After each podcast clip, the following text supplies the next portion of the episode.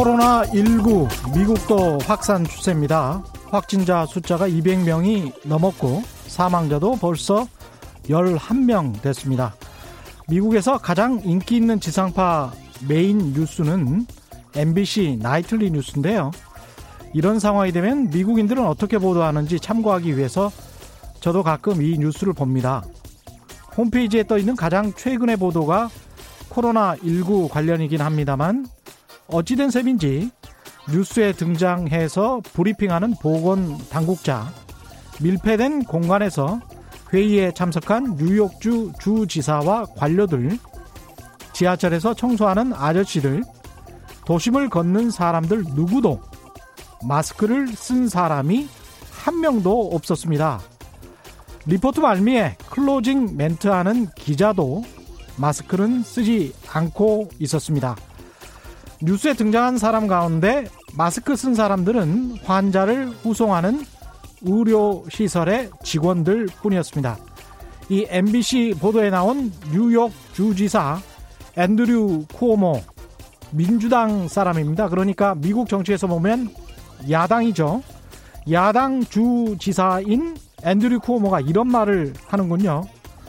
코로나19 바이러스의 유행을 우리가 대처하는 데 있어서 더 큰 문제는 공포의 대유행이다.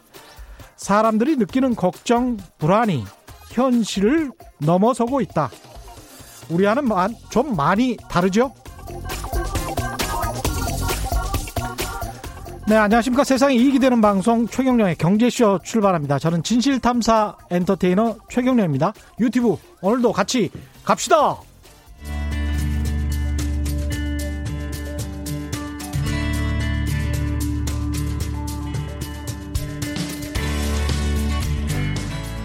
경제방송 아무거나 들으면 큰일 납니다. 듣고 또 들어도 탈이 나지 않는 최경령의 경제쇼. 네, 시작 전에 코로나 극복을 위한 말씀 잠깐 전해드리겠습니다. KBS는 대한적십자사와 함께 취약계층과 대구 경북 지역 의료진 및 자영업자 지원을 위해서 성금을 모금하고 있습니다. 한 통에 5천 원이 기부되는 코로나19 긴급 지원 전화는 ARS 060-707-1234입니다. 물품 또는 더 많은 기부를 원할 경우에는 대한적십자사 1577-8179로 연락 주시기 바랍니다.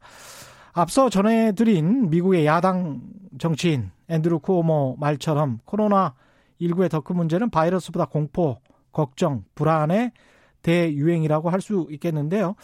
특히 심리에 크게 영향받는 경제 분야는 더욱 그런 것 같습니다. 최근에 경제쇼 코로나19 이후 우리나라와 세계 경제 계속 짚어보는 시간 마련하고 있습니다. 오늘은 신영증권의 김학균 리서치 센터장과 함께합니다. 안녕하세요. 네, 안녕하십니까? 예. 방금 전에 우리 저 스튜디오에 들어오기 전에 뉴스가 계속 나오고 있었잖아요. 네, 그래서 네, 일본의 조치에 관해서 네. 한국 정부의 또 대응 조치가 나올 것도 같은데 일본 정부가 지금 한국과 중국인들에 관해서 입국 금 사실상 입국 금지죠. 그렇죠. 이, 예, 네. 2, 주간 네. 격리하겠다고 하는 것은. 네. 근데 왜 이런 것 같습니까? 글쎄요, 뭐 일본이 약간 그 올림픽이나 이런 것들을 음. 민족주의의 코드로 좀 이용하는 측면이 좀 있었죠. 네. 특히 그 올림픽이 지금 열릴지 안 열릴지로 논란이 되지만 네. 야구 같은 경우는 후쿠시마 원전 파괴된 뭐 아주 인근에서 뭐 하게 됐어요. 그렇죠. 그래서 네. 뭐 이제 자기들의 제 생각엔 지금 뭐 일본뿐만 아니라 전 세계가 소위 스트롱맨이라고 하는 자국 이기주의적 행태가 나오는 게 네. 안 풀리는 내부의 문제를 자꾸 이제 외부의 적을 찾아서 이제 해결을 하는 이런 경향들이 저는 뭐 어, 그 영국의 그 유로존, 그 유럽연합 탈퇴도 그렇고요. 음. 트럼프의 뭐 보호 무역도 마찬가지라고 생각하는데 예. 조금은 그런 내부적인 내셔널리즘의 코드가 있는 것 같고 예. 또 다른 측면에서 보면 아무튼 이게 우리가 잘 모르니까요. 모르니까 뭐 여러 가지로 조금 조금 과한 대응들도 나오는 것 같기도 하고 그렇네요. 네. 이게 일본 같은 경우에 뭐 올해 안에 올림픽 뭐 여름이 아니고 올해 네. 안에 올림픽을 할 수 있을까 네. 이런 이야기가 나오고 있는데 그러니까 말입니다. 근데 제 생각에는 지금 뭐 이미 뭐 뭐 저도 뭐 그 스포츠 좋아합니다만은 뭐 사격 선수들, 유도 선수들 지금 예선이 제대로 안 열려 가지고 그렇죠. 뭐 포인트를 따야 나갈 자격이 되는데 예. 이제 나갈 수 있는 자격 이런 것들도 지금 이제 막 어, 헝클어지고 있고 음. 특히 지금 이런 식으로 간다 그러면 올림픽이 열린다고 하더라도 예를 들면은 지금 농구는 미국의 NBA 선수들 참여하지 않겠습니까? 예. 가겠나 싶습니다. 그렇게 그, 비싼 선수들이 본인의 예. 건강의 문제 이런 것들 때문에 음. 그래서 이게 말끔하게 사라지지 않으면 뭐 올림픽이 7월에 동경에서 열릴지 안 열릴지 지금 우리가 예측하긴 힘들지만은 예. 어, 이런 우려가 완전히 사라지지 않는다 그러면 제 생각에는 설사 열린다고 하더라도 음. 정상적으로 최고의 선수들이 기량을 겨루는 그런 행사가 되기는 좀 힘들 거라고 봅니다. 지난해 4분기 때 일본이 마이너스 네. 성장을 했었잖아요. 네, 그렇습니다. 우리도 지금 한국은행이 27일에 우리도 1분기에 마이너스 성장을 할 가능성이 있다라고 굉장히 높죠. 굉장히 네, 높죠? 굉장히 높습니다. 예. 네. 일본도 그럼 마찬가지입니까? 일본은 잘못하면이 아니라 거의 연간 마이너스 성장할 가능성이 굉장히 높습니다. 연간 네. 2020 전체 성장률이. 년? 네, 그렇습니다. 아, 왜 지금- 그런가요? 지금 뭐 그 어, 세상이 어수선해지게 되면 예. 엔화가 좀 강해집니다. 그렇죠. 이제 엔, 엔이 이제 일본이 전 세계에 자산을 많이 갖고 있다 보니까 음. 어, 세상에 요즘 엔이 강해지면 원- 엔달러 환율 105엔까지 갔거든요. 예. 그럼 이건 뭐 수출 굉장히 큰 타격을 받을 거고요. 음. 최근에 이제 일본 증시가 엔화가 강해지면서 일본 수출주 주가가 많이 떨어진 것도 수출 타격에 대한 우려고요.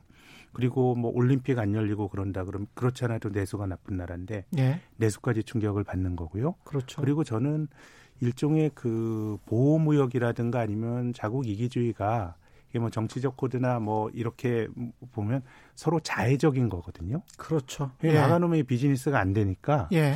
제 생각에는 뭐 한국은 1분기 GDP 성장률이 이게 전분기 대비해서 보는 겁니다. 예.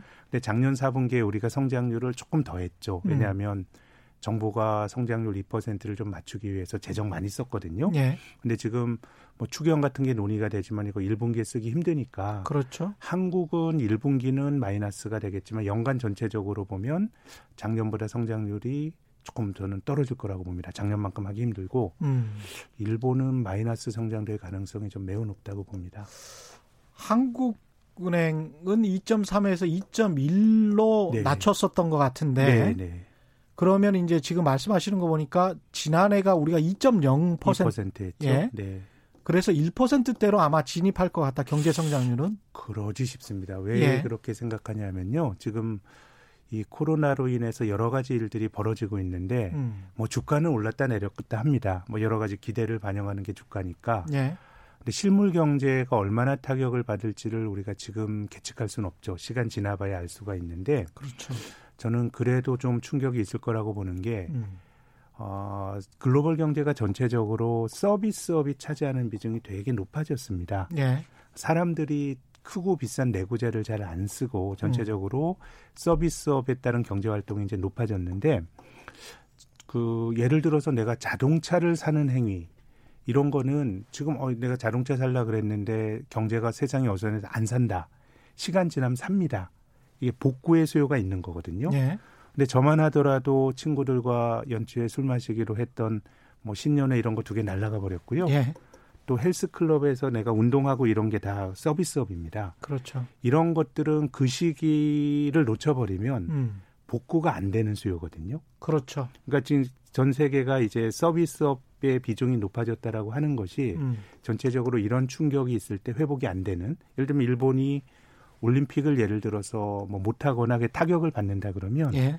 이게 신, 뭐 코로나가 잡혔다 그래서 해결되는 수요가 아니거든요. 네. 없어지는 수요입니다. 음. 특히 중국의 경우도 어, 중국이 제조업 비주 뭐 저, 중국이 전 세계에 공장 역할을 한다 이런 얘기도 하지만은 예. 중국 경제 내부적으로 보면 2차 산업인 제조업보다 3차 산업인 서비스업 비중이 훨씬 높거든요. 예, 그렇더라고요. 그러니까 예. 전체적으로 없어지는 수요가 많아지다 보니까 음. 실제로 이런 식으로 한 분기를 거의 놀아 그냥 놓쳐버리게 되면 뭔가 실물 경제도 좀 숫자로도 좀 음. 타격을 받을 가능성이 굉장히 높다고 생각합니다. 그렇군요. 이게 어떻게 대응을 해 나가야 될지 모르겠습니다. 차근차근 한번 짚어보죠. 코로나 19 때 지금 코로나 19 상황은 우리나라는 물론이고 지금 말씀하신 대로 네. 전체 세계 경제 주요국 아주 중요한 리스크가 이제 돼버렸습니다. 네, 핵심은 예. 잘 모른다는 게 위험인 것 같습니다. 잘 모른다. 예측할 수가 없죠. 예. 저는 뭐 저 개인적으로는 이제 우리나라가 뭐 방역도 많이 하고 확진자도 많이 나오고 하다 보니까 이거 혹시 감기와 비슷한 거 아니야? 음. 뭐그 기저질환이 있는 분들은 위험하지만 젊은 사람들은 그냥 가볍게 넘어갈 수도 있는 거 아니야? 예. 뭐 그런 생각도 하는데, 음. 근데 이게 이것이 우리가 코로나에 대한 인식도 사실은 본질적으로 잘 모르죠. 완화되는 예. 데다가 넓어지는 데다가 하는데, 근데 그 코로나에 대해서는 여러 가지로 좀 뭐 잘 모르는데 거기에서 나오는 반응들은 조금 격한 것 같아요. 그러니까 뭐 공장 예. 라인이 중단이 되고 예. 또 스포츠 한국의 지금 겨울 스포츠가 여자 농구 빼고는 다 중단됐잖아요. 그렇죠. 이런 일들이 없었던 일입니다. 예. 뭐 전염병은 있었지만 이럴 일은 없었기 때문에 음. 모른다라고 하는 게 저는 본질적인 리스크이긴 하나 음. 뭔가 그동안 아까 말씀드린 것처럼 경제가 서비스업화 되면서 시간 지나서 해결되기 힘든 언젠가는 뭐 백신이 나오겠죠. 이런 걸 우리가 통제 가능하겠지만은 그 기간 동안에 없어진 것들이 과연 뭐 경기부양책 이런 걸 쓴다고 하더라도 복구가 되긴 조금 힘들 건 아닌가라는 게 제 생각입니다. 그렇군요. 그 IMF도 일단은 전반적으로 전 세계 성장률이 작년보다는 어려워질 거다. 네, 네. 이렇게 이야기를 했고 그래서 이제 대응을 미국 연준이 기준금리를 내렸는데 오늘도 그러니까 지난 밤에도 미국 주식시장이 큰 폭으로 많이 네. 떨어졌네요. 3% 이상 다 떨어진 것 같은데. 네. 예. 저는 어, 사실은 이제 계측하기 힘들다라고 이제 말씀을 드렸는데 네. 미국이 금리를 이렇게 전격적으로 보통 이제 중앙은행 금리를 낮출 때는 0.25% 포인트씩 낮추는데 0.5% 포인트를 전격적으로 낮춘 거거든요. 네. 그러니까 이제 사람들은 오히려 코로나 위기는 내가 계측하기 힘든데 잘 모르는데 중앙은행이 이런 식으로 금리를 낮춰버리니까 뭐가 있는 거 아니야라고 오히려 더좀 음. 해석하는 측면이 있는 것 같고. 그렇죠. 또 한편으로는 저는 중앙은행이 너무 금융시장에 휘둘리는 것 같습니다. 금융시장 예, 주가라고 예. 하는 건 뭐 올랐다 떨어졌다 하는 거거든요. 그렇죠. 미국은 10년 올랐고, 예. 뭐한 10% 정도 조정을 받으니까, 음. 뭐 실물 경제는 조금 영향을 받을 거다라고 하는 심증은 있지만 확증은 없고, 네. 주식은 고점 대비 한 10% 정도 조정을 받았을 따름인데 음. 중앙은행이 금리를 확 낮춰버리니까 이게 지금까지는 작년에도 이제 미국이 그 기업이익이 많이 안 남에도 불구하고 주가가 좋았던 게 금리를 세 번이나 낮추면서 예. 결국 이제 투, 투자한 자산 투자한 사람들만 사실 좋았던 거거든요. 음. 근데 지금의 반응을 놓고 보면은 중앙은행은 우리 편이다라고 하는 게 금융시장 참여자들이 갖고 있기도 하지만은 음. 조금 거기에 대해서도 좀 반신반의하는 것 같습니다. 그러니까, 그러니까 모든 날도 떨어지고 예. 예. 모든 중앙은행은 그러니까 선진국 G20 예. 뭐 이런 나라들의 중앙은행은 거의 공조를 하리라고 보십니까? 캐나다도 네. 지금 좀 내렸는데 0.5% 네, 포인트 네, 내렸죠. 그렇습니다. 지금 예. 뭐 그렇게 하는데 네. 근데 제가 갖고 있는 고민은 2008년도 글로벌 금융위기 이후로 중앙은행이 금리를 낮추면서 음. 뭐 주가를 올라가고 자산 가격도 뭐 많이 올랐고 주가를 비롯한 뭐 전체적으로 이제 글로벌 경제가 회복되는데 1등 공신이 중앙은행인 것은 맞는데 예. 이 2008년도 글로벌 금융위기는 기본적으로 금융에서 벌어진 일입니다. 금융에서 뭔가 거래 관계가 잘 안 되면서 음. 빚내서 집산 사람들이 돈을 못 갚으면서 문제가 생긴 기본적으로 금융의 거래의 문제거든요. 네. 근데 이번 코로나의 문제는 실물의 문제입니다. 음. 중앙은행이 금리를 낮춰서 해결하기가 힘든데 네. 물론 이제 상황이 나빠지면 중앙은행이 금리라도 낮춰서 뭔가 해주는 거뭐 그게 나쁘다는 건 아닌데요. 최근에 IMF라고 하는 그 국제 기구에서 재정 지출을 좀 늘리라라는 얘기를 일반적으로 많이 합니다. 예. 뭐 한국 정부에 대해서도 재정을 좀 더 써라 이런 얘기 하잖아요. 예. 이것이 이제 경제를 바라보는 철학에 따라서 누군가는 좀 반대하는 사람도 있고 음. 뭐 그렇기도 한데 저는 IMF가 이런 권고를 하는 이유가 예. 이제 글로벌 금융 위기 이후로 중앙은행들이 금리를 많이 낮췄죠. 예. 그 양적 완화로 돈을 풀었습니다. 음. 근데 금리가 낮아지고 돈이 많이 풀렸다는 것은 돈이 어디로 가라고 하는 거를 중앙은행이 지정해 줄 수는 없어요. 예. 금리가 낮으니까 민간에서 낮은 조달 코스트를 가지고 알아서 하라라는 겁니다. 음. 알아서 했더니 어떤 일이 벌어졌냐 하면 실물 경제가 저금리하에서 좋아지는 건 굉장히 제한적인데 음. 이게 자산 시장 쪽으로만 갔거든요. 예. 앞서서 제가 이제 뭐 유럽이라든가 일본이나 이런 것들이 이 내셔널리즘 민족주의 코드가 음. 내부적으로 안 풀리는 문제를 이제 외부의 적을 찾는 걸로 저는 해석한다고 말씀을 드렸는데 예. 영국을 예로 들면요. 어, 글로벌 금융위기 때 영국의 산업 생산을 100이라고 놓고 보면 음. 지금 이제 글로벌 금융위기 지난 지가 뭐 10년 넘었는데 놀랍게도 산업 생산이 93입니다. 어. 그때보다 소위 말하는 메인 경제에서 실물 경제에서 생산해내는 거는 그때를 회복 못했어요. 음. 물론 이제 그 산업 생산이 그때보다 레벨이 낮아진 거는 앞서 말씀드린 것처럼 경제가 서비스화가 되고 뭐 공, 장에서 찍어내는 게 서비스화가 된 게 있고 음. 또그 당시가 너무 과잉 생산 이런 것도 있습니다만은 이거 비정상적인 거거든요. 예. 실무 경제 기본은 생산인데. 음. 어 근데 주가나 집값만 많이 올라갔단 말입니다. 음. 그래서 IMF가 문제 제기를 하는 기본적인 생각은 예. 정부가 재정 정책을 늘리라고 하는 거는 이 사람들의 철학에 따라서 뭐 재정 정책이 정부가 경제에 개입하는 게 좋은지 나쁜지는 뭐 논란이 많죠. 근데 IMF의 권고의 정치는 좀 그렇다고 봅니다. 중앙은행이 금리 낮추는 거는 돈의 용처를 결정할 수는 없는데 그 돈이 계속 자산시장 쪽으로만 가니 정부가 돈을 쓰는 거는 필요한데 꽂을 수가 있거든요. 예. 그러니까 우리나라도 이제 우리 정부가 돈을 쓰는 거에 대해서 논란이 많죠.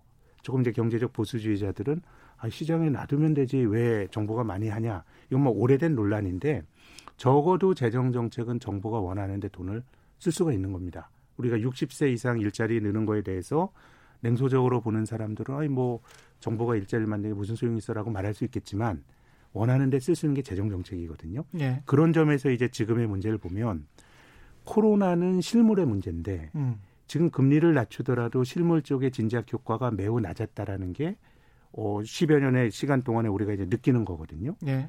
주가는 뭐 천정까지 가 있는데 우리가 사는 삶의 질이나 이런 게 천정인 사람 별로 없거든요. 음. 그런 거라 그러면 야, 이 처방이 본질적으로 맞는 거냐? 라는 생각은 듭니다. 이 처방이라는 건 금리를 낮추는 거 가지고 이 문제를 예. 해결할 수가 있는 거냐라는 생각이 들고 궁극적으로는 예.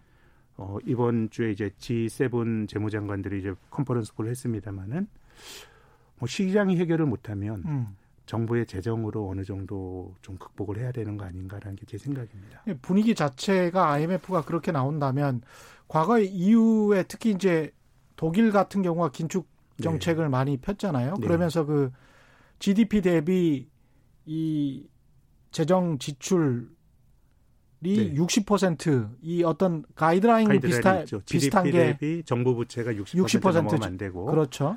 또 이제 예. 재정 적자가 연간 GDP 대비 3%를 넘어가면 안 되고 뭐 그렇죠. 뭐 이런 이제 예. 재정 기율이 있죠. 우리가 한 40% 돼서 네. 약간의 좀 상당한 그 여력이 있는 것이죠. 다른 나라에 비해서는. 그런데 네. 이제 그 여력도 이런 식으로 쓰면은 뭐 몇 년 후면은 그 기준에 맞게 돼서 네. 뭐 힘들어질 수 있다. 뭐 그렇 걱정하는 시각에선 그렇게 볼 수. 그렇게 있죠. 이제 네. 주장을 오랫동안 해왔잖아요, 네. 네. 사실. 근데 IMF가 이렇게 나오면 그리고 이제 독일도 또는 EU도 방향을 바꾼다면 우리도 재정 정책을 쓰는 데 있어서 훨씬 더 좀 마음이 편해지지 않을까 그런 생각도 드네요. 기획재정부 음, 네. 입장에서도. 근데 이게 조금 쉽진 않은 게 세상에 정말 정부가 재정 정책을 쓰면서 예. 중앙은행이 주가가 조금만 떨어져도 금리를 낮추는 것처럼 음. 그런 식으로 재정 정책을 쓸 수 있느냐가 저는 중앙은행이 금리 낮추는 것보다 정부가 재정 지출을 늘리는 게 더 어렵다고 봅니다. 예. 왜냐하면 아, 중앙은행이 뭐 트럼프가 파월 연준 의장 보고 막 금리 낮춰라 이런 얘기를 하면 음. 예, 중앙은행이 정말 정치에 대해서 중립적인지는 논란의 여지가 있을 수 있지만 예. 그래도 사람들이 가지고 있는 지배적 관념은 중앙은행은 공정한 경제 심판자라고 하는 그런 포지셔닝이 돼 있거든요. 미신 같은 게 있죠. 그렇죠. 예. 어, 중앙은 공평하게 금리 낮추는 거라고 생각하는데 정부가 돈 쓰는 거에 대해서는 정말 큰 철학의 충돌이 존재합니다. 그렇죠. 예를 들어서 예. 뭐 우리의 문재인 정부, 음. 어, 미국의 민주당 음. 이런 그 뭐 지금 뭐 지금 세상에 사회주의 하자는 사람이 어디 있겠습니까? 예. 자본주의 내에서 시장이 완전하지 않으니까 음. 정부가 그것을 개입을 해서 어느 정도 보완해야 된다라고 하는 대공황 이후에 어떤 그 영국의 경제학자인 케인즈. 케인즈의 입장, 예. 케인즈안의 입장은 시장은 완전하지 않으니까 정부가 개입하는 게 맞으라고 생각하는 축이 있고 예. 또 반대편에서 뭐 트럼프 또 이제 그, 그 구미권의 우파 정당들은 왜 정부가 개입하는데 가능하면 시장에 맡겨두는 게 좋지란 철학이 존재합니다. 음. 예를 들어서 미국의 이제 오바마 케어 이런 걸 봤을 때 어, 뭐 이제 좀 그 경제적 리버럴의 입장에서 보면 자유주의자 입장에서 보면 예. 야, 이게 그 아픈 사람이 치료 못 받으면은 이게 죽는데 이런 건 사회적인 어떤 공적인 체제를 만드는 게 좋다라고 하는 게 미국 민주당 입장이라면 예. 트럼프 들어와서 그 오바마 케어가 많이 후퇴하지 않았습니까? 예. 경제적 보수주의자는 음. 이걸 왜 정부가 해? 내가 필요하면 내가 민간 보험회사와 내가 계약을 하는 게 더 합리적이지라는 게 경제적 보수주의자의 철학이거든요. 그래서 음. 어, 아주 경제가 나빠졌을 때, 2008년 글로벌 금융위기 때, 이럴 때라 그러면 이제 정부가 개입하는 게 용인이 되는데, 음. 그렇지 않은 경우는 음. 정부가 돈 쓰는 거에 대해서는 엄청나게 그 반발이 심합니다. 음. 뭐 저는 좀 정부가 재정을 늘리면서 어려울 때 좀 경기를 막아야 된다는 입장인데 예. 전체적으로 거기에 대한 반론도 많기 때문에 음. 이게 중앙은행이 금리 낮추는 것처럼 전 세계에 공조가 나타날지가 굉장히 조심스럽고요. 전 그래서 독일의 입장이 매우 중요해 보입니다. 예. 지금 전 세계적으로 보면 제일 나쁜 데가 유럽 같거든요. 예. 유럽은 작년보다 뭐 성장률이 둔화가 되는 거는 뭐 확률이 굉장히 높고요. 음. 지금 여러 가지 지표들도 생각보다 안 좋은데 근데 유럽은 금리를 낮출 수도 없습니다. 예.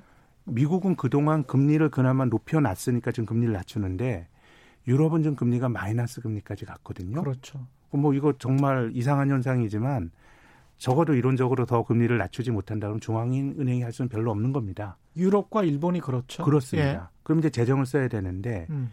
뭐 일본은 뭐 재정을 엄청나게 써왔던 거 아닙니까? 예.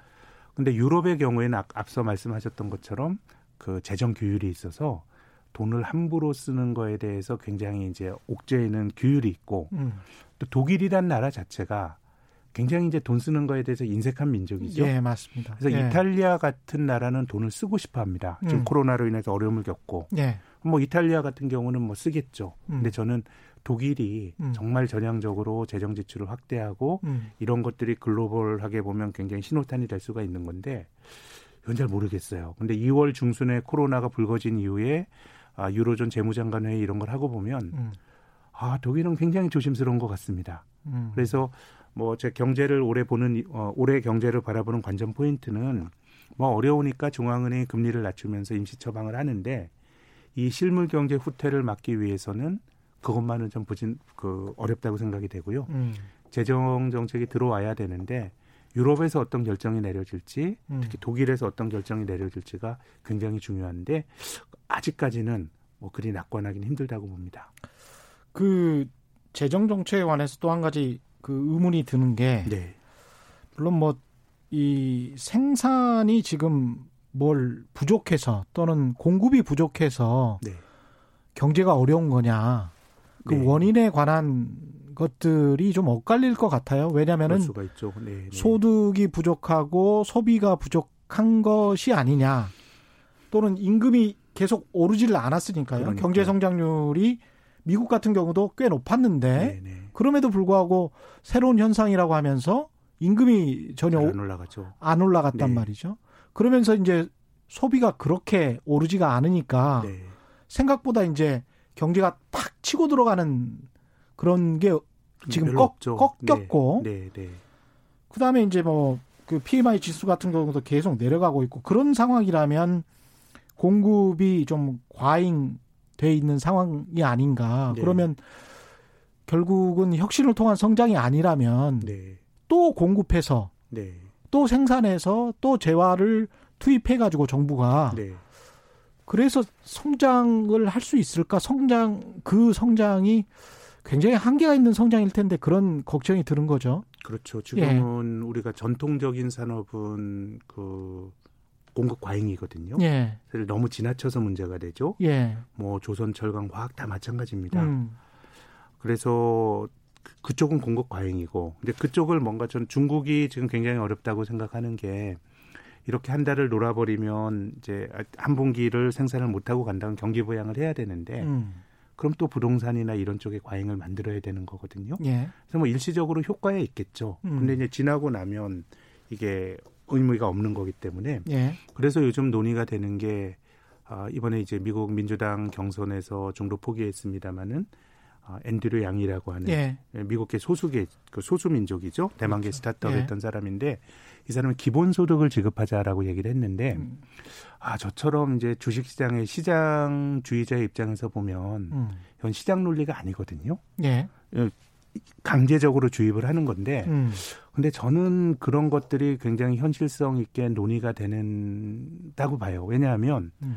우리나라도 최저임금을 올렸지만 2017년 이때 미국도 최저임금 올렸거든요. 예. 많은 주에서. 예. 그럼 최저임금 올리는 건 경제 논리인가요? 정치 논리인가요? 사회 논리인가요? 경제 논리 아닙니다. 음. 시장에서 해결 못하니까 다른 쪽으로 하는 건데. 그렇죠. 저는 지금 이런 일이 벌어지는 게 어느 사회나 혁신은 있는데 음. 지금 보이는 혁신이 굉장히 파괴적인 속성이 있는 것 같습니다. 쥐어짜는 혁신이죠. 사람. 쥐어짜는 예. 면도 있는데 예. 예를 들어서 구글이나 아마존과 같은 사람들이 뭐 특히 아마존 같은 경우가 음. 어떤 그 소위 4차 산업혁명이라는 걸 주도를 하는데 예. 이건 새로운 수요를 만드는 게 아니고요. 음. 뭐 지금 그 코로나 때문에 우리가 온라인 그 쇼핑 많이 한다는 거 아닙니까? 예. 그 그림자는 뭡니까? 롯데라고 하는 한국의 대표적인 유통기업이 그 오프라인 업체를 그 매장을 줄인다는 거 아닙니까? 뭐 폐점 계획이 나왔더라고요. 그렇죠. 예. 공식적으로 발표를 했지 않습니까? 그러니까 세상의 변화가 음. 뭔가 새로운 수요를 만드는 게 아니라 예. 기존의 수요를 억누르는 거죠. 우리 뭐 음. 뭐 타다 논란 굉장히 한국사회 논란이 되는데 택시 안 타던 사람이 타다를 타는 게 아니고 택시 타는 사람이 타다를 타는 거거든요. 음. 그러니까 지금의 기술이라고 하는 것이 새로운 수요를 만드는 게 아니라 기존 수요를 억압하는 측면이 있고 특히 아마존과 같은 경우는 아마존이 들어가면 그 산업 생태계가 파괴가 됩니다. 예. 뭐 미국의 유통업체를 막 오래된 백화점 체인이 문 닫고 그렇거든요. 예. 이제 그러다 보니까 이게 뭔가 확대 생산이 아니라 음. 뭐 어쨌든 경제 규모 자체가 안 커지다 보니까 뭔가 이것이 그 샀을 수 있는 그런 어떤 그 말씀하신 것처럼 구매력의 부족 예. 이런 것들이 좀 문제로 대두가 되는 것 같고 예. 그래서 저도 기본소득이나 이런 거에 대해서는 조금 더 공부를 해야 된다고 생각하는데 음. 기본소득에 대해서 제가 체감하는 거는 음. 한 2, 3년 전부터 기본소득에 대한 이야기가 나왔는데 예. 그때는 약간 공상적인 그런 아이디어로 들렸는데 예. 지금은 최소한 그런 효과들에 대해서는 우리가 좀 진지하게 검토해야 되는 거 아닌가라는 생각은 갖고 있습니다. 야, 리서치 센터장님까지도 기본소득에 관해서 이렇게 긍정적으로 이야기를 하, 시는 거 보니까 정말 자본주의가 위기네요. IMF라고 하는 기관이 예. 언제 재정 정책을 늘리라 그랬습니까? 우리나라 예. 구조 조정할 때 음. 시장에 맡겨두는 게 맞고 그런 건데. 예. 그러니까 이렇게 말하는 것 자체가 뭔가 지금의 메커니즘이 음. 조금 불균형이 있는 것 같아요. 예. 소위 일부 기업의 주주들 팡으로 대표된 기업의 주주들만 좋고 예. 나머지는 굉장히 좀 어려움을 겪고 있는 거고 음. 또 다른 측면에서는 우리가 경제 활동을 하는 어떤 실물 경제와 자산 시장의 괴리가 너무 커졌기 때문에 예. 음, 그렇기 때문에 저는 미국도 어, 뭐, 민주당이 당선이, 뭐, 후보가 누가 될지, 뭐, 트럼프가 될지, 민주당이 될지 모르겠지만, 민주당이 당선되면 무조건 증세로 가는 거 아닙니까? 예. 정도의 차이는 있겠지만요. 그렇죠. 그러니까 전체적으로 이제 시장에 맡겨두는 게 조금, 이게 세상이 효율적으로 갔냐, 비효율적으로 갔냐라 그러면 저는 음. 그래도 세상은 효율적으로 변했다고 생각하는데, 예. 그 변해온 효율에서 그 부를 나눠 갖는 거는 음. 조금 확실히 쏠림이 있는 것 같습니다. 급격한 쏠림이 있는 것에 관해서 여러 학자들이 지적도 많이 하고 있는데 근데 지금 말씀하시는 것 듣다 보니까 그런 궁금증이 또 드네요. 월마트 같은 경우에도 어 급속도로 미국의 중소기업들을 많이 파괴를 했습니다. 특히 네, 뭐 네. 제조업체들 많이 네. 무너졌는데 근데 아마존이 들어서면서 이제 유통업체들까지 많이 무너졌단 말이죠. 근데 이제 월마트 때는 이런 이야기 정도는 안 나왔어요. 네. 네. 예. 그러니까 뭐 기본 소득이랄지 독과점과 빈부격차가 너무 커져서 이거는 자본주의가 이런 식으로 지탱할 수 있을까? 이 정도의 이제 두려움까지 음. 생긴다는 거죠. 그러니까 어떻게 보면 아마존 이후에 인터넷 세상이라는 게 모든 어 어떤 재화나 서비스를 공급하는 쪽 입장에서 봤을 때는 철저히 독과점 위주로 갔다라고 봐야 되는데 예. 이걸 어떻게 참 어려운 것 같습니다. 재편할 수가 없잖아요. 어떤 정부가 재편할 수 있겠어요? 이 시장에서 이미 그렇게 근데 이제 돼버린 거를 그 이제 우리 저희들처럼 이제 주식을 사고 파는 리서치하는 입장에서는 예. 누군가 침해하지 못하는 아주 좋은 비즈니스 모델을 가진 기업을 애널리스트 찾습니다. 아, 그렇죠. 좋은 회사입니다 하는데 예. 근데 아무도 침해하지 못하면 이게 사실 이제 독과점이 되는 거거든요. 예. 근데 독과점이라고 하는 거는 자본주의 역동성을 파괴하는 거기 때문에 음. 그래서 미국에서도 황기업에 대한 지금 이제 반독점 조사를 하는데 그렇죠. 간단치는 않은 것 같아요. 예. 예를 들어서 이제 아마존이 여러 가지 경제 플레이어들을 파괴했는데 음. 어, 아마존이 얼마나 그렇게 이제 기존의 플레이어들을 파괴하냐면 미국 금융시장에서 아마존 공포지수라는 게 만들어질 정도입니다. 그렇죠. 예. 네, 아마존으로 인해서 잠식당하는 기업 가지고 인덱스를 만들 정도인데, 음. 근데 우리가 반독점에 대해서 고민은 한 플레이어가 경쟁에서 벗어난 독점적인 사업자 혹은 과점적인 사업자가 되면 나중에 가격을 올려가지고 음. 소비자들에게 피해를 줄 수 있다라고 하는 게 반독점법에 내재가 된 정신인데, 근데 한편으로 생각해 보면 소비자들 입장에서 아마존 때문에 피해 본 게 있나? 싸게 사잖아요. 싸게 그렇죠? 사고 이런 건데. 예, 예. 근데 지금은 아까 말씀드린 것처럼 뭔가 공급 측면에서의 파괴가. 예. 그러니까 소비자들은 소소하게 사서 써요. 음. 그런데 유통업체 내 일자리가 없어지게 되는 거죠. 게다가 제조하는 사람들은 네. 계속 낮은 단가로 제조를 해야 되기 때문에 네. 공급을 해야 되기 때문에 아마존이 절대 갑이 되 절대 갑이 되죠. 예. 그래서 좀 매우 좀 이제 흥미로운 최 어, 흥미로운 그 모습 중에 하나가 음. 이 다보스 포럼이라고 하는 소위 뭐 자본주의 리더들이 매년 초에 스위스에서 모인다는 거 아닙니까? 예. 몇 해 전에 다보스 포럼에서 제프 베조스라고 하는 아마존 CEO가 갔는데 음. 기자들이 그런 질문을 했습니다. 그 당시만 하더라도 아마존의 물류 센터에서 일하는 노동자들의 임금이 미국의 최저임금보다 낮았거든요. 예. 어이 아마존 그렇게 시가총이 크고 잘 나가는데 최저임금보다 낮은 거에 대해서 어떻게 생각하세요라고 했을 때 제프 베이조스가 했던 놀라운 말은 음. 기본소득을 주라고 하세요라고 냉소적으로 말했다는 겁니다. 어. 그러니까 아 자본주의는 자기는 효율로 가는 겁니다. 예. 효율로 가는 건데 이 음. 효율이 공정을 해결해 주지 못하는 거니까 예. 그건 정부가 알아서 하세요라고 했던 거거든요. 예. 그래서 저는 어 뭐 세상이 그렇게 뭐 파괴적으로 뭐 바뀔 건가 그건 잘 모르겠습니다만은 음. 길게 보면은 과세는 강화가 될 여지가 큰 것 같습니다. 참 논란의 여지가 있는 거죠. 그렇죠. 예. 제프 베조스도 사실은 그렇게 그 버티다가 미국 여론에 못 이겨서 샌더스가 또 법안 낸다고 하니까 네. 15달러로 올렸죠. 올렸죠. 예, 작년인가 예. 올렸죠. 예. 근데 이제 그 기본적인 아이디어 자체는 음. 지금에 돌아가는 이 시스템에서 가장 효율적인 게 아마존인데 그거는 공적 영역으로 가라고 하는 거라서 그래서 지금 앞서서 이제 정부의 시장 개입에 대해서는 경제적 진보주의자와 보수주의자들 사이에서 이제 논란이 되게 많다고 말씀을 드렸는데 예. 증세도 마찬가지죠. 음. 그냥 정부의 기능을 높이는 건데 음. 근데 지금은 맞춤형 증세가 있잖아요. 소위 예. 그 구글세라고 하는 디지털세라고 어. 하는 게 예. 사실 그런 기업을 겨냥한 거거든요. 음. 그래서 저는 아마존이나 구글이나 이런 회사들이 투자하는 입장 주가가 많이 올랐는데 예. 보통은 이제 기업이 성장이 그 멈춰지거나 비즈니스 모델이 누군가에게 침해받을 때 그 주가가 꺾이는데 예. 저는 아마존과 구글은 이제 그들을 꺾을 플레이는 없는 것 같아요. 그러니까요. 저는 아마존 주가가 꺾이는 거는 예. 규제 리스크라고 생각합니다. 예. 과세 증세. 음. 그래서 지금 이제 유럽에서 디지털세 같은 걸로 예. 사실은 구글세란 이름이죠. 음. 그래서 이 4차 산업혁명을 준도한다라고 하는 소위 황 기업들이 음. 알아서 낸다는 거 아닙니까? 예. 아니 뭐 10억 불 낼게요. 이런 예. 식으로 한다는 게이 음. 사회가 극단으로 가게 되면 사실 지킬 것 있는 사람이 사실 양, 양보를 해야 되거든요. 예. 뺏길 게 없는 사람들이 점점 많아지는 거거든요. 음. 그렇게 된다 그러면 그렇게 보면 야 황기업의 주주들은 아, 그 운영자들은 영리하네 이런 생각이 들기도 하는데 예. 아무튼 조금 쏠림이 너무 심하고 음. 그런 점을 다시 그 코로나로 돌아가면 음. 이제 금리를 낮춰서 저 저금리 세상으로 10년이 왔는데 예. 이 저금리가 그 불균형을 그 해결하지 못한 건 맞는 것 같고 음. 그래서 기왕의 문제가 어, 금융의 문제가 아니고 실물의 문제라 그러면 음. 조금 금융시장도 다른 솔루션을 기다리고 있는 거 아닌가. 금리 낮춰도 미국 예. 시장이 반등 안 하잖아요. 음. 예.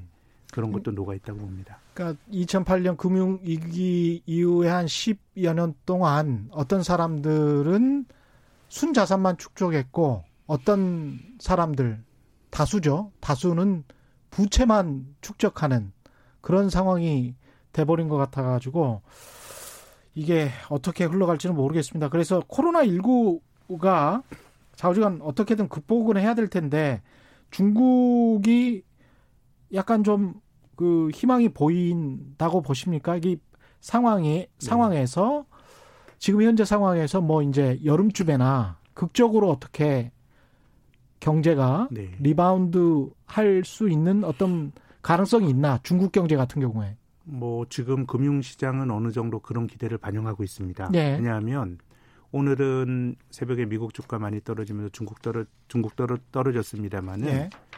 중국 시장은 코로나 발병의 진원지인데 음. 상해 지수는 떨어진 게 없습니다. 지금 다 회복했습니다. 그렇다며요. 예, 예. 어떤 확진자 수가 둔화가 되고 뭐 이런 음. 것들인 것 같습니다. 그래서 음. 저는 중국뿐만 아니라 한국도 예. 이 코로나가 진정되는 순간 경기의 모습은 V자형 반등입니다. 근데 이제 떨어졌다가 반등하는데 예. 지금 저의 예상으로는 음. V자형이더라도 떨어진 폭만큼은 반등을 못할 거다라고 보는 거지만 음. 굉장히 급한 반등이 이제 나타날 수 있는데 근데 이번에 중국을 보면서 느끼는 생각은 아, 또다시 신뢰의 문제. 음. 제가 뭐 너무 이 어, 서구 주류의 시각으로 보는지 모르겠습니다만 네.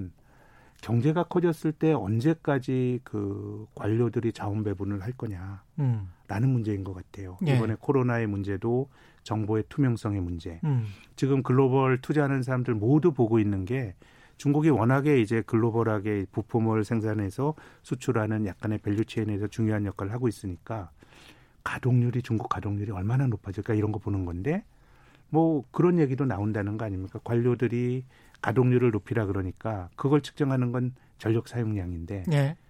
그걸 맞추려고 그냥 없는 공장에 전기도 돌리고 에어컨도 튼다라고 하는 아이고 뭐 이게 맞는지 안 맞는지 모르겠어요. 이게 제품은 또, 생산 안 하는데 네, 뭐 예. 그럴 수도 있다라고 하는 건데 예. 지금 최근에 이제 중국이 보여줬던 모습을 보면 음. 그런 의심을 할 수도 있는 거거든요. 그 정도로 통계 조작을 할 수 있는 나라다. 그렇죠. 예. 뭐 이건 약간 여담입니다만은 예전에 이제 중국의 통계 조작에 대해서는 여러 가지 예전부터 문제 제기가 많이 됐었는데 음. 지금 이제 중국의 서열 2위가 리커창이라고 하는 분이 그렇죠. 경제를 관장하는 거 아닙니까? 예. 그래서 예전에 벌써 10년 된 것 같은데 그 외신 기자들이 리커창 총리한테 중국 정부의 통계 조작에 대해서 질문을 했더니 리커창 총리가 웃으면서 아 나도 조금 과장이 있다고 봐요 했습니다. 예, 그렇습니다. 이제 맞습니다. 이제 그 예. 사람이 이제 설명했던 거는 음. 이 과장된 수치가 너무 많이 올라온다는 겁니다. 예. 중국 성 각 성에서 경제 활동의 결과가 중앙 정부로 취합하는 건데 음. 각 성에 있는 관료들 입장에서는 자기 성의 그 성장률이 좋은 게 자기 출세길이다 보니까 예. 그래서 이제 리커창 총리가 얘기했던 게 나는 중국 성에서 오는 그런 공식 지표로 보지만 음. 전력 사용량, 철도 화물 운송량 음. 이게 실물 경제 움직임을 실제 보여주는 거니까 그렇죠. 그리고 또 신규 대출 이 세 가지를 가지고 이제 중국 경제를 봅니다라고 했는데 음. 지금은 전체적으로 보면은 조금 이번 사태를 지나면서도 한편으로는 사회주의가 이렇게 일사불란하게 우한도 봉쇄하고 그러니까 조기로 문제가 해결됐다라고 보는 시각도 있지만 음. 뭐 반대편 보기에 따라서는 중국 자체 저는 불투명성도 조금 음. 높아진 거 아닌가 싶습니다. 그럼 그러면 중국 같은 경우에 지금 말씀하신 대로 중국 주식시장이 코로나 바이러스 이후에 그렇게 떨어진 것도 없고 네. 그렇다고 한다면 저희 프로에 나왔던 그 전병서 수장도 그렇고 안효화 교수도 그렇고 김영익 그 전 사장님도 그렇고 중국이 이번에 좀 떨어지면 네. 중국 주식을 투자하는 게 굉장히 좀 좋은 기회다. 네. 이렇게 이야기를 다 하셨거든요. 제 생각엔 그런 어, 그분들의 논걸 제가 정확히 모르겠지만 예. 아마 이제 중국 주식에 투자해야 된다라고 하는 게 한국의 IMF 때 경험들이 좀 있으신 것 예, 같아요. 예, 그 말씀을 하시면서 아주 망가졌을 때 사는 게 맞다라는 예, 건데. 예. 근데 저는 중국 경제에 대한 해석은 오히려 정반대입니다. 음. 이 자본주의에서 불황이 주는 미덕이 음. 매우 어떻게 보면 좀 잔인하지만 음. 경기 후퇴가 주는 미덕은 구조조정이거든요. 그렇죠. 가장 비효율적인 경제 주체가 퇴출이 됩니다. 한계 기업들이 예. 퇴출이 예. 되죠. 그럼으로써 네. 경제가 살아남은 자로서 효율적으로 되는 거고 음. 우리나라 IMF 외환위기라고 하는 것은 어떻게 보면은 아주 개발연대 30년 동안 했던 그런 어떤 어 부작용을 아주 극단적인 위기라는 형태로 해결이 됐거든요. IMF 외환위기 지나면서 한국 기업들 재무구조 좋아지고 이렇게 된 거거든요. 네. 근데 지금 중국이 가는 길은 반대의 길입니다. 음. 저는 90년대 그 일본의 길이라고 생각하는데요. 음. 부실이 있는데 이걸 해결을 안 해요. 예. 물론 이제 중국과 같은 나라가 한국과 같은 IMF를 맞는 것도 참 걱정입니다. 음. 전 세계 경제를 생각하면. 그렇죠. 근데 본질적으로 문제를 해결하는 게 아니라 음. 계속 안고 갑니다. 계속 안고 간다. 예. 그러니까 예. 한국의 IMF 외환위기 시기에 예. 그런 극심한 위기는 생기지 않지만 음. 경제가 탄성을 잃고 음. 되는 것도 없고 안, 안 되는 것도 없는 그런 식으로 가는 건데요. 전 중국이 그런 길로 가고 있다고 생각하는데요. 세계 경제 전반이 또 저금리의 상황이고 네, 네.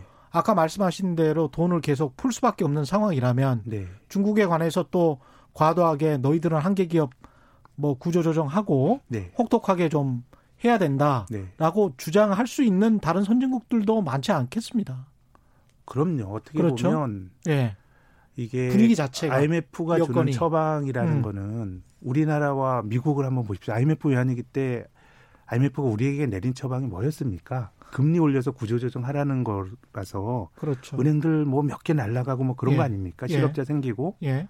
근데 글로벌 금융위기 이후에 음. 미국이 한 건 뭡니까? 돈 팍팍 돈을 푸는 겁니다. 예. 그러니까 사실 이제 돈을 풀 수 있는 기축통화국은 그렇게 해서 문제를 해결할 수 있어서 저는 음. 뭐 훨씬 더 유리하다고 생각은 하는데 예. 이제 이미 그러한 룰들이 음. 깨졌다. 깨졌다고 봐야 되지 않을까요? 특히 미국을 보면은 문제를 이렇게 금융인데 음.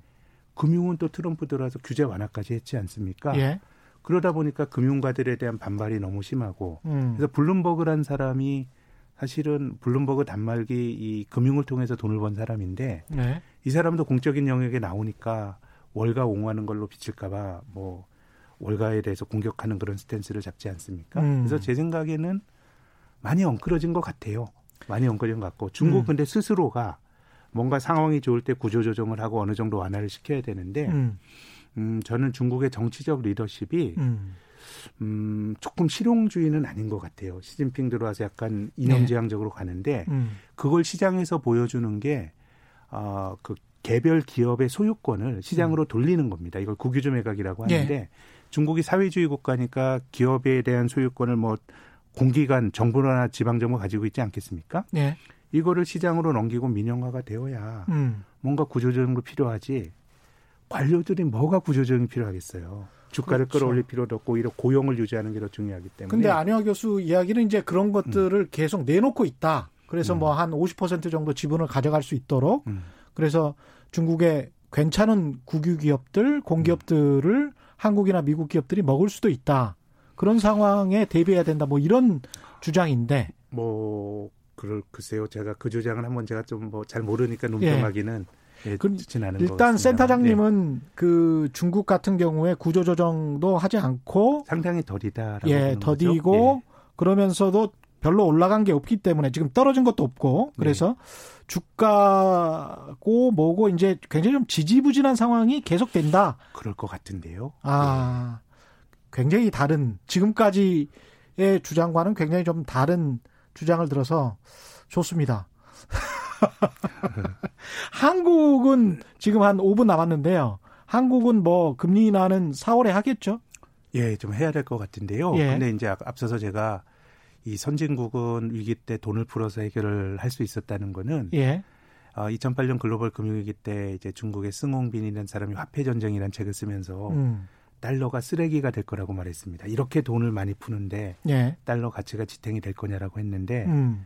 쓰레기가 되긴요. 음. 그러니까 사람들이 관습적으로 받아들이는 통화는 많이 풀어도 사실은 어느 정도 권위가 유지가 됩니다. 예. 그러니까 어, 미국은 막 금리 맘대로 낮추고 양적 완화도 하고 글로벌 금융위기 이후로 양적 완화 한 나라가 음. 일본, 유럽 중앙은행, 일본밖에 없거든요. 예. 돈을 맘대로 풀어도 되는 나라입니다. 미국, 일본, EU. 예, 예. 그렇습니다. 20이죠. 예. 예. 어 근데 한국은 어 사실 달러 엔 유를 제외한 주변부 통화거든요. 예. 금리가 너무 낮아지게 되면 외자 유출이나 이런 것들은 걱정을 전 해야 된다고 봅니다. 그렇죠. 그래서 예. 저는 한국은행이 금리를 낮출 수 있는 게 이번이 거의 마지막 1%로 아. 낮추든가? 한 번 더 0.75 정도. 아, 0.75가 예. 리밋으로 예. 보시는군요. 그렇게 예. 보면 음. 사실 금리 낮춘다고 어떤 변화가 있겠습니까? 음. 우리가 직면한 여러 가지 문제들이 예. 금리를 금리가 높아서 문제가 되는 건 없는 거거든요. 음. 약간의 유동성 함정에 빠져 있는 겁니다. 예. 카드는 한 번이고. 그렇죠. 그럼 중앙은행의 행태는 기본적으로 효과를 주기 위해서는 예. 내가 될 때까지 한다라고 하는 게 돼야 되거든요. 음. 미국은 아유 제로까지 낮출 어, 수 있어? 수 아니면 양적완 할 거야인데 예. 한국은행 그런 카드가 없거든요. 못하죠. 그렇기 때문에 저는 예. 이번에 한국은행의 스탠스가 적절하다고 봅니다. 음. 통화 정책만으로는 한계가 있고 음. 또이 카드는 우리가 최대한 아껴야 되는 거고 예. 뭐 재정 지출이라든가 이런 것들과 병행해야 된다라고 하는 게 음. 시장에서 보기에는 한국은행이 너무 미적거리는 것 같긴 하지만 예. 이거는 기축통화국이 아닌 중앙은행 입장에서는 그런 고려를 할 수밖에 없다고 생각합니다. 크게 보면 음. 5% 넘던 금리에서 음. 이제 한국이 금리를 낮추는 마지막 단계까지 저는 내몰려 있는 상황이라고 봅니다. 1에서 0.75%까지는 낮아질 수 있을 것 같다. 그렇다면 네. 마지막으로 부동산 시장 지금 워낙 레버리지가 크게 사람들이 묶여 있기 때문에 네, 네. 대출이 많잖아요. 좀 걱정스러운데 어떻게 보십니까? 아, 진짜 뭐 부동산은 잘 모르겠습니다만은 예, 예. 조금 과한 것 같긴 합니다. 예. 그리고 자산 가격이 한없이 올라간다라고 하더라도 음. 그럴 수는 없습니다. 예. 근데 좀 우리 정책이 조금 걱정이 되는 거는 음. 부동산 가격을 잡아야 된다는 의사 결정을 할 수 있습니다. 음. 다만 이게 우리가 정책을 연착륙을 하는 게 어려운 거지. 예. 가격을 때려 잡으려 그러면 안 잡히는 것 같아도 어느 한순간에 시장은 분위기가 싸게 바뀔 수가 있는 건데요. 예. 한국은 사실 부동산이 올라가는 것도 여러 가지 부작용이 있습니다만은 음. 부동산이 조정을 받았을 때도 여러 가지 부작용이 또 못지않게 좀 나올 수도 있다고 봅니다. 그렇죠. 그렇기 예. 때문에 조금 좀 조심스럽게 다뤄야 될 것 같긴 한데 음. 근데 뭐 써도 지금 뭐 이걸 못 잡으니까 예. 관료들의 어떤 좀 이해가 되긴 합니다만 그렇죠. 예. 기본 전제는 음. 연착륙을 전제로 해야지 음. 무조건 잡는다가 정책의 목표가 돼서는 부작용이 크다고 봅니다. 예, 전체적으로 정리를 해보면 한국의 경제 성장률은 올해 한 1%대로 중반 정도. 예. 네. 그리고 금리는 0.75%까지 낮아질 수가 있고 네. 중국 같은 경우도 크게 반등할 것 같지는 않다. 네. 그렇게 보시는 거고 한국 주식 시장이나 부동산 시장에 관해서도 그냥 현상 유지. 네, 한국 뭐 주가는 크게 오른 게 없었어요. 예. 다만 이제 오르는 힘도 음. 1분기 때 우리가 경제 활동이 후퇴나 이런 것 때문에 예. 올해 주식이 좋을 거다라고 봤던 뭐 모든 견해의 전제는 예. 작년보다 올해 거시경제 지표가 개선될 거라고 하는 건데 음. 이제 그 전망은 수정되어야 될 것 같습니다. 그럼 투자자 입장에서는 여전히 미국 채권이랄지 안전자산 쪽으로 가야 되는 건가요? 아니면 아, 근데 뭐 채권 금리가 얼마 안 돼 가지고 그렇죠. 그래서 저는 어떤 시점에서는 뭐 증권사 애널리스트 입장에 무책임할 수도 있습니다만 안 음. 하는 것도 투자입니다. 그렇습니다. 너무 비싸니까 예. 내가 모르면 안 하는 것도 투자거든요. 그 자기 결단 그 결정이라 그러면 예. 그래서 올해는 뭘 잘할라 그러면 리스크가 될 수도 있다고 봅니다. 그냥 은행에 놔두는 것도 투자다. 예. 장기적으로 대안이 될 수는 없지만 예. 어려운 시기에는 잘 안 깨지는 것도 투자라고 생각합니다. 훌륭한 말씀입니다. 예, 오늘 말씀 감사합니다. 김학균 신영증권 리서치 센터장과 함께했습니다. 고맙습니다. 예, 감사합니다. 예, 문자가 많이 들어와 있네요. 1712님, 김학균 센터장님 여전히 침착하게 설명 잘 해주시네요. 10여 년 전 KBS 아침 경제 라디오에 처음 나, 나오셨을 때 생각납니다. 오창선, 오창섭님, 20년 넘게 경제방송을 지켜보았는데 증권 쪽에는 김학균 센터장님이 제일 믿음이 갑니다. 이런 말씀하셨습니다. 네. 최경영의 경제쇼 오늘 준비한 내용 여기까지였고요. 주말에도 최경영의 경제쇼 함께 하실 수 있습니다. 경제쇼 플러스가 있습니다.